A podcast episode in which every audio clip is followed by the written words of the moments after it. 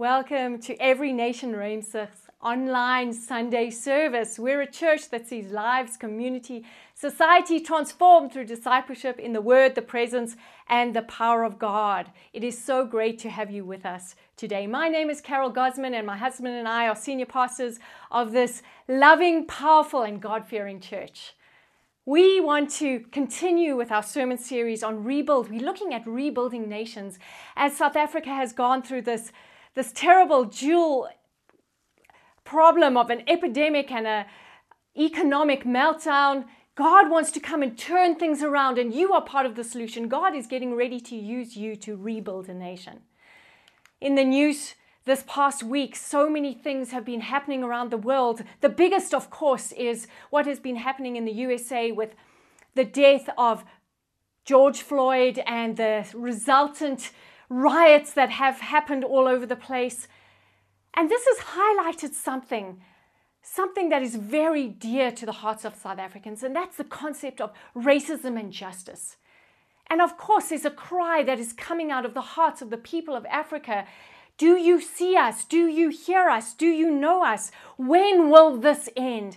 And I want to tell you that part of the the process and part of the outcome of the kingdom of God coming on earth through Jesus Christ is that justice is restored.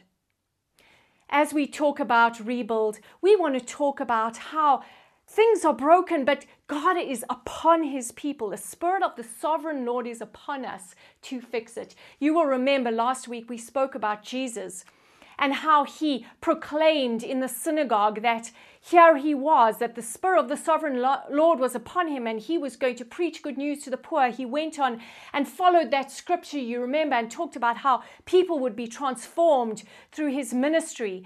He didn't go on to Isaiah 61, verse 4. He was quoting Isaiah 61. He didn't actually read verse 4, but we can go on and read the consequence of Jesus' ministry in Isaiah 61, verse 4. And it says this They shall build up the ancient ruins, they shall raise up the former devastations, they shall repair the ruined cities, the devastations of many generations.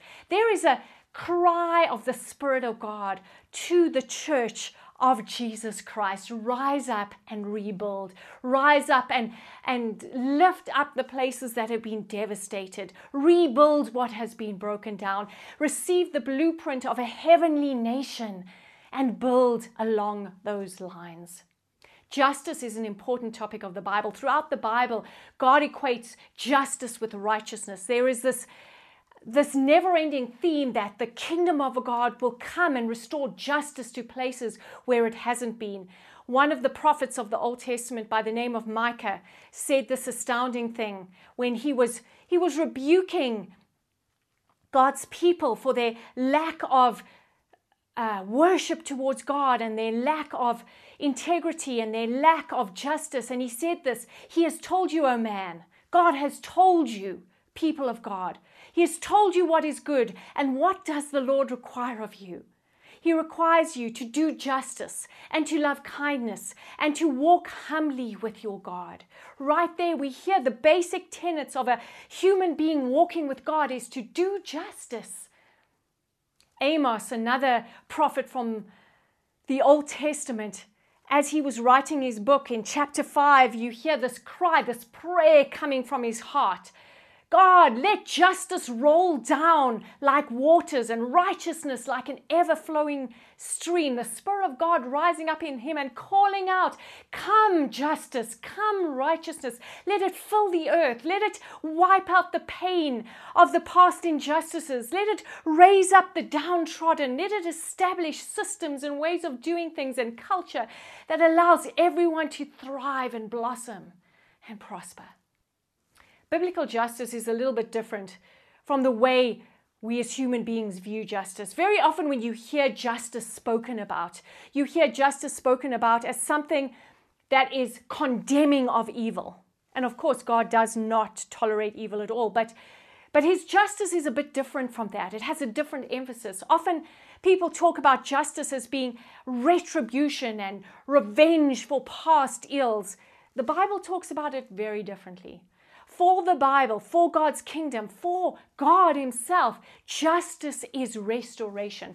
Justice doesn't stop at just noticing evil, condemning evil. Justice in the Bible is restoration. Justice in the Bible is where God sees things that are wrong, the, the, the valleys, the troughs of human existence, and He lifts them up. Where He makes right the things that have gone wrong, where He empowers us to set things in the right place, causes us to rebuild the ancient ruins. There's a very famous story, you've heard of it many times. You probably learned it in Sunday school. It's the story of the Good Samaritan. If you want a title for this message, let it be Justice, Racism, and the Good Samaritan. So we're going to look at the story of the Good Samaritan. The story of the Good Samaritan begins with a lawyer. Those were people who were versed in the religious law of the time coming to Jesus, and he's trying to ask Jesus a bit of a tricky question. We'll start in verse 25. And behold, a lawyer stood up to put Jesus to the test, saying, Teacher, what shall I do to inherit eternal life? He said to him, What is written in the law? How do you read it?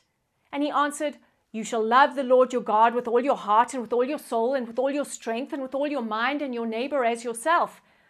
And he said to him, You have answered correctly. Do this and you will live. What's so interesting is that this lawyer would have recited those verses and that part of the law every morning in his morning prayers. And Jesus was, was saying to him, You know what's right. You've been reciting it often. Now go and do it. The implication of Jesus' answer was, You know it, but you're not doing it. Of course, this would, would have upset the lawyer enormously so he goes on trying to justify himself. Verse 29, he says to Jesus, And who is my neighbor? Now, the standard rabbinical reply to this, the, what the rabbis would have always said, having been asked this question in those days, they would have replied, Your neighbor is your fellow Jew. This lawyer was expecting that answer for Jesus because he was probably doing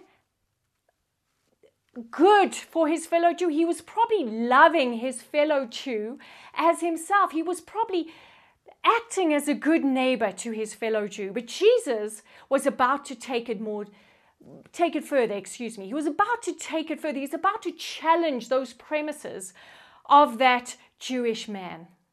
He goes on and says, a man going down, he goes to tell the story, a man going down from Jerusalem to Jericho fell among robbers, who stripped him and beat him and departed, leaving him half dead.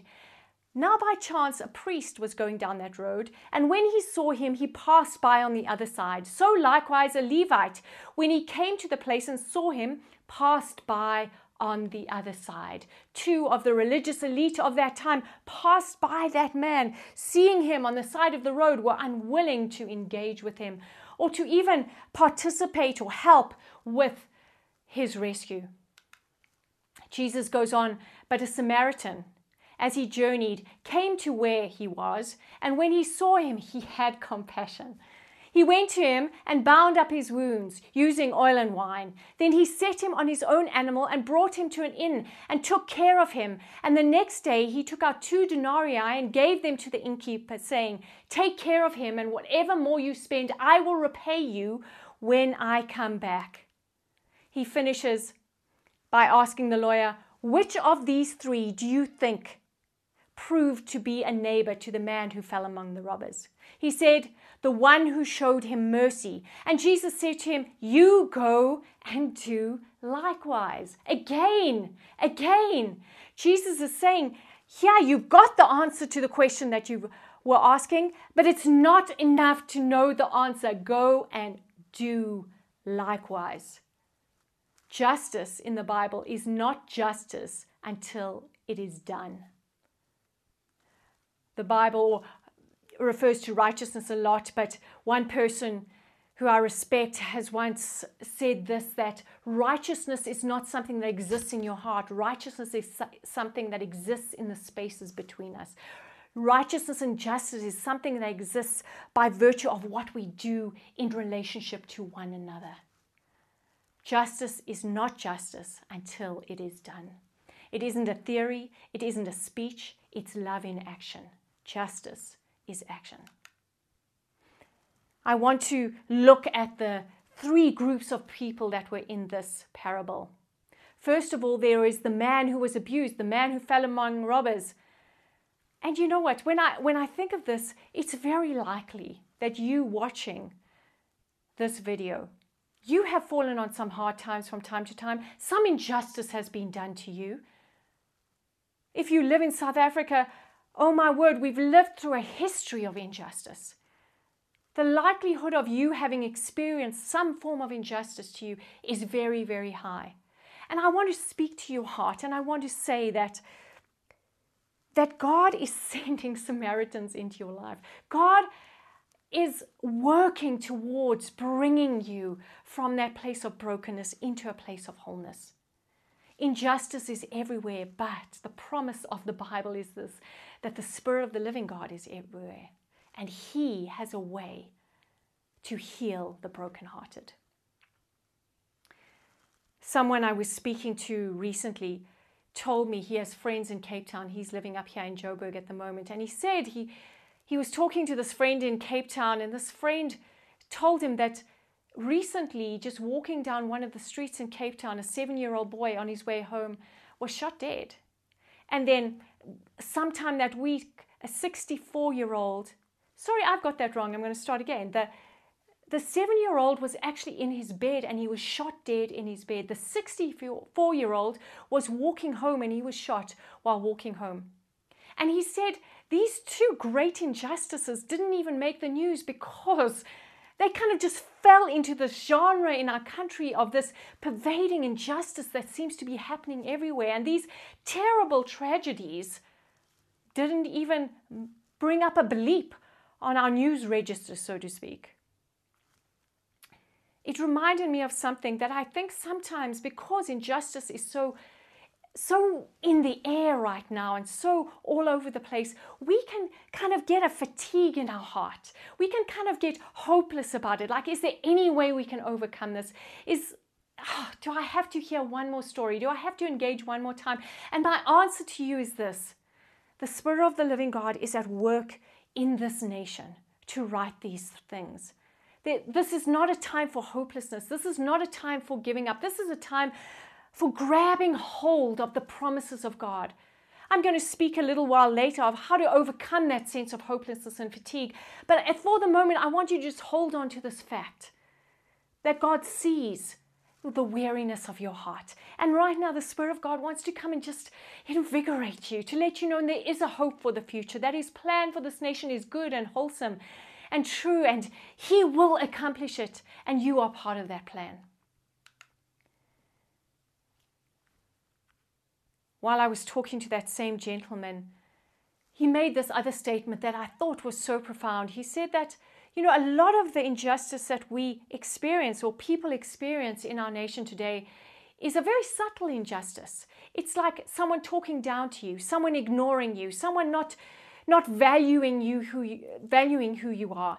And very often, you know, you can just oh, shrug it off. Oh, let's go on, and and that's all very well. But but I guess I want to speak to the, the very people that are perpetrating these kind of subtle injustices, not noticing the people around you, taking, taking for granted what's going on in the lives of the people to your left and your right, not, not noticing and caring for them is that injust, subtle injustice, if it is left long enough, becomes overt just, injustice.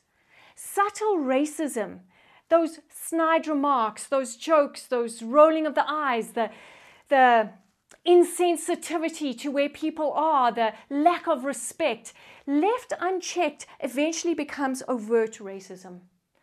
And I, I guess I want to speak to all of us that you can get deceived by thinking that because injustice is everywhere, that it's okay. And it's not okay. God is not okay with it from the smallest place to the largest place. That man who put his neck, sorry, put his knee on the neck of Floyd, of George Floyd. Somewhere, as a young boy, he was taught to be a racist. He was taught injustice. And he probably wasn't taught it in overt ways like slapping people of a different color or being cruel or evil to people of a different color. He was probably taught it through jokes and snide comments and subtle innuendos. And he probably imbibed in his heart a way of looking at other people different from him. And I, I really I want to challenge at the very root of our conversations, the very root of our interactions with other people, we cannot let the most subtle hint of injustice and racism go because it grows into something that's ugly, ungodly, hurtful, and harmful. I want to say, if I can be quite blunt, I hope you will still love me after this, but I want to say to white people don't keep quiet. Don't let it go. Don't participate it. Don't participate, sorry, in it at all. And I want to say this to people, non-white people, all of you, every every hue. I want to say this, do not let when you experience racism, do not let it define you. Do not let it speak of who you are. Listen to the voice of the living God and live that reality, live that identity.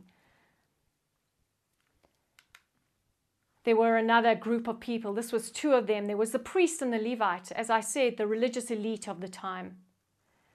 And you know, they, they walked by on the other side. They saw something go on, but they, in essence, didn't want to be inconvenienced by it. If they were traveling between Jerusalem and Jericho, it's very likely, very likely, that they had been in Jerusalem for one of the religious feasts. It is very likely that the priest had been performing some kind of duty in the temple. They were most likely about their religious duties.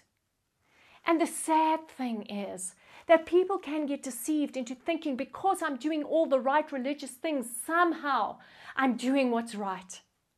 And Jesus was flagrantly saying that's not true.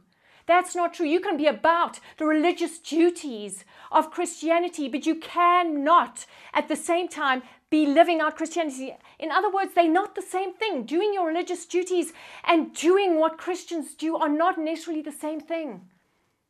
And God is calling out to say, don't let the external trappings of our religion deceive you into thinking you're doing the right things.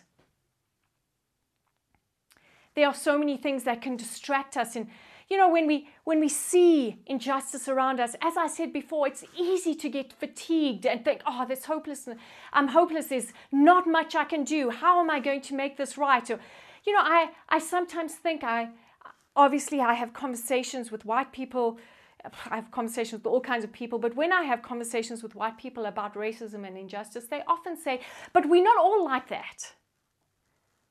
They often say things like, when they hear the statement, Black Lives Matter, they all often say, well, all lives matter. And of course, all lives matter. But what they are doing is they're kind of deflecting the, the issue. It's like they, they're trying to walk on the other side of the road. And, and why are they trying to do that? And it's not because they're bad people. It's not because they're evil at the root of it. It's because they're overwhelmed.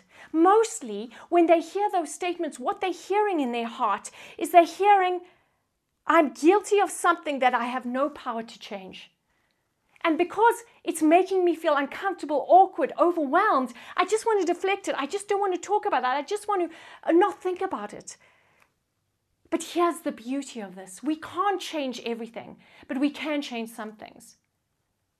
You can't change the whole world system. You can't transform Trump's idea of how to run a nation. You can't reform the police system or the, the SANDF and stop them from doing the violence. You, you can't necessarily do that, but you can do something. Andy Stanley said a really great thing. He said, Do the good to the one that you wish you could do for the many. And I want to speak to those of you who have felt that overwhelmed feeling. I want to say there is hope. And God is not asking you to do everything, He's just asking you to do something.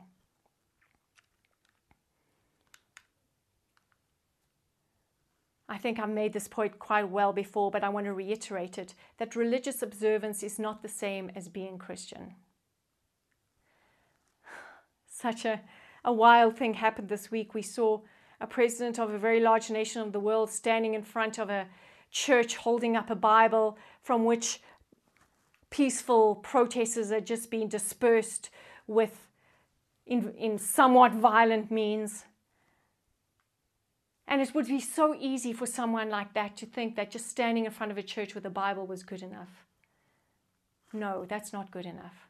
God is calling us to be the hands and feet of the kingdom in our environment, to reach out to the broken, to hear the cries of the lonely and the oppressed.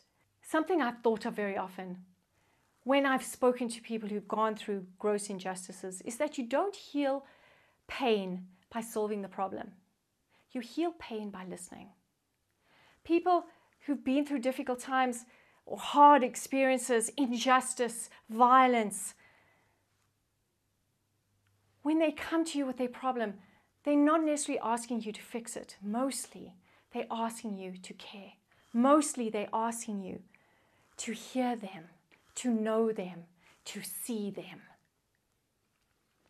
The priest and the Levite were unwilling to see this man. They saw him at a distance, but they were unwilling to step down into his issue with him.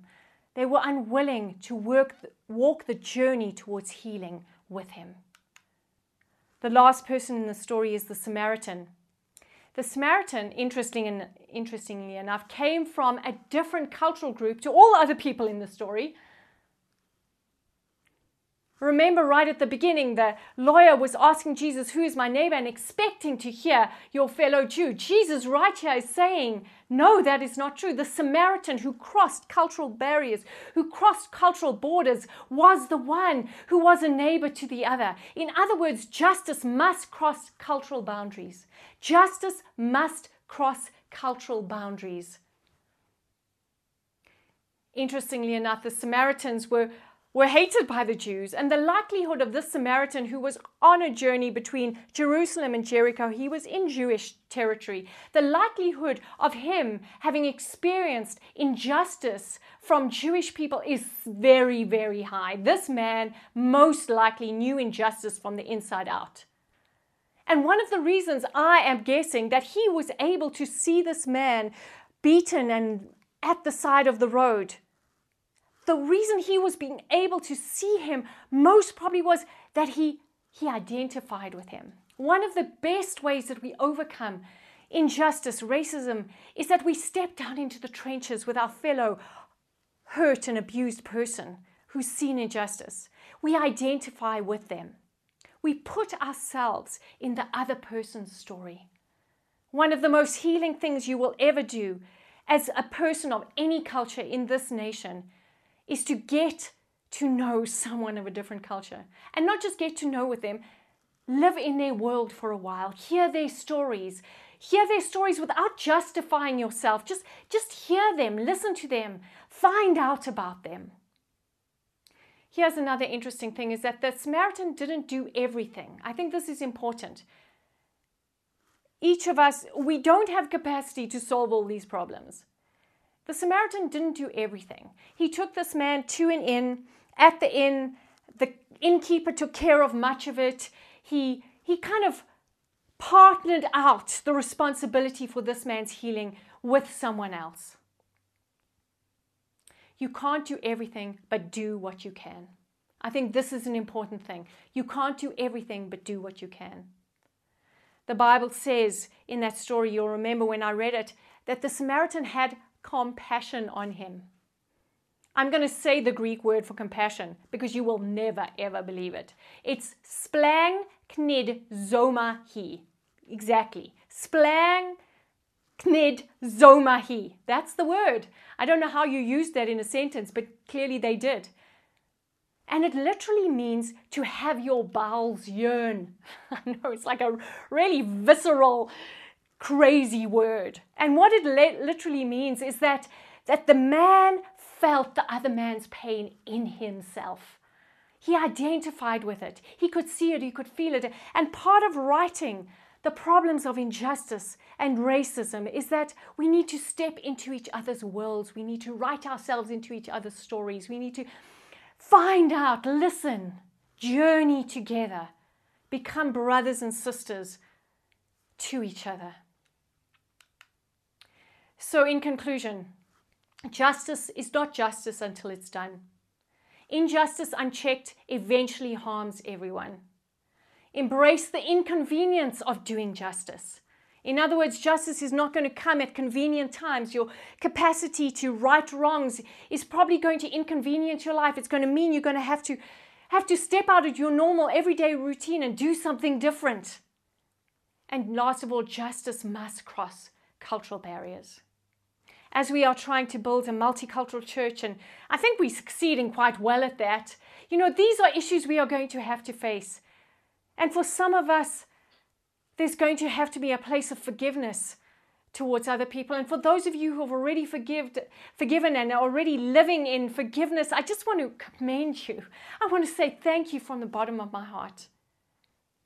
For others, it's going to be have to be a examining of our hearts and saying, I want to be different. I want to live differently. And to both of these people, I want to say the truth is that when we look back at that story, we probably in some way all have aspects of all those different people. To some degree, we've all been wounded. To some degree, we've all wounded others. To some degree, we've turned away and tried not to notice the pain of another person. And to some degree, we have stepped into the trenches and helped someone. And I guess our journey in Christ is this that we're all endeavoring to move out of those places of those other other characters in the stories to all become that good Samaritan where Jesus Christ and the values of the kingdom reside in us and we we do the right thing in every situation. We we step into other people's pain. We do justice. We don't just think justice. We don't just understand justice, but we actually do justice. And as we looked back at Isaiah 61, we do justice because the spirit of the sovereign the spirit of the sovereign Lord is upon us. Excuse me. We don't just do it in our own strength, we do it because He's with us. Those two great laws to love the Lord your God with all your heart, soul, mind, and strength, and to love your neighbor as yourself are impossible to do without His presence, His leading, His ability. And so, right now, I just want to pray for two things. I want to pray for those who are hurting that the Spirit of God would come and heal you, and for those who want to take a step towards living out a more just life I want to pray that the Spirit of God would come and help you. So, Lord Jesus, I just ask where these people are watching, Father God, I know this has been a deep and a difficult message for some people, but I want to ask, Holy Spirit, that you would come and touch each person. You would come and touch the hearts of everyone. Lord God, I pray for healing where there needs to be healing. I pray for conviction where there needs to be conviction. And I pray all round people people would find themselves walking more closely in Jesus' footsteps, would find themselves more able to do the justice of the kingdom. Thank you, Lord. Thank you, Lord. Touch them and heal them, restore them. And lastly, I want to pray for those people that are listening that you want to take a step closer to Jesus. Perhaps you've been living far from Him, or perhaps you have kind of strayed over the last little while and you you know you want to instead of moving away from Jesus, you want to start moving toward Jesus. And if that's you, I want to ask you to follow me in prayer as I pray this. Lord Jesus, I come to you and I ask that you would give me the grace to follow Jesus. You would give me the grace to take the next steps in following Jesus. Lord God, come and give me the power to change. Lord God, I ask that you cause me to be born again. I ask that you cause me to become your child. In Jesus' name, amen. If you prayed that prayer, we would love to hear from you. There is a link that is coming up.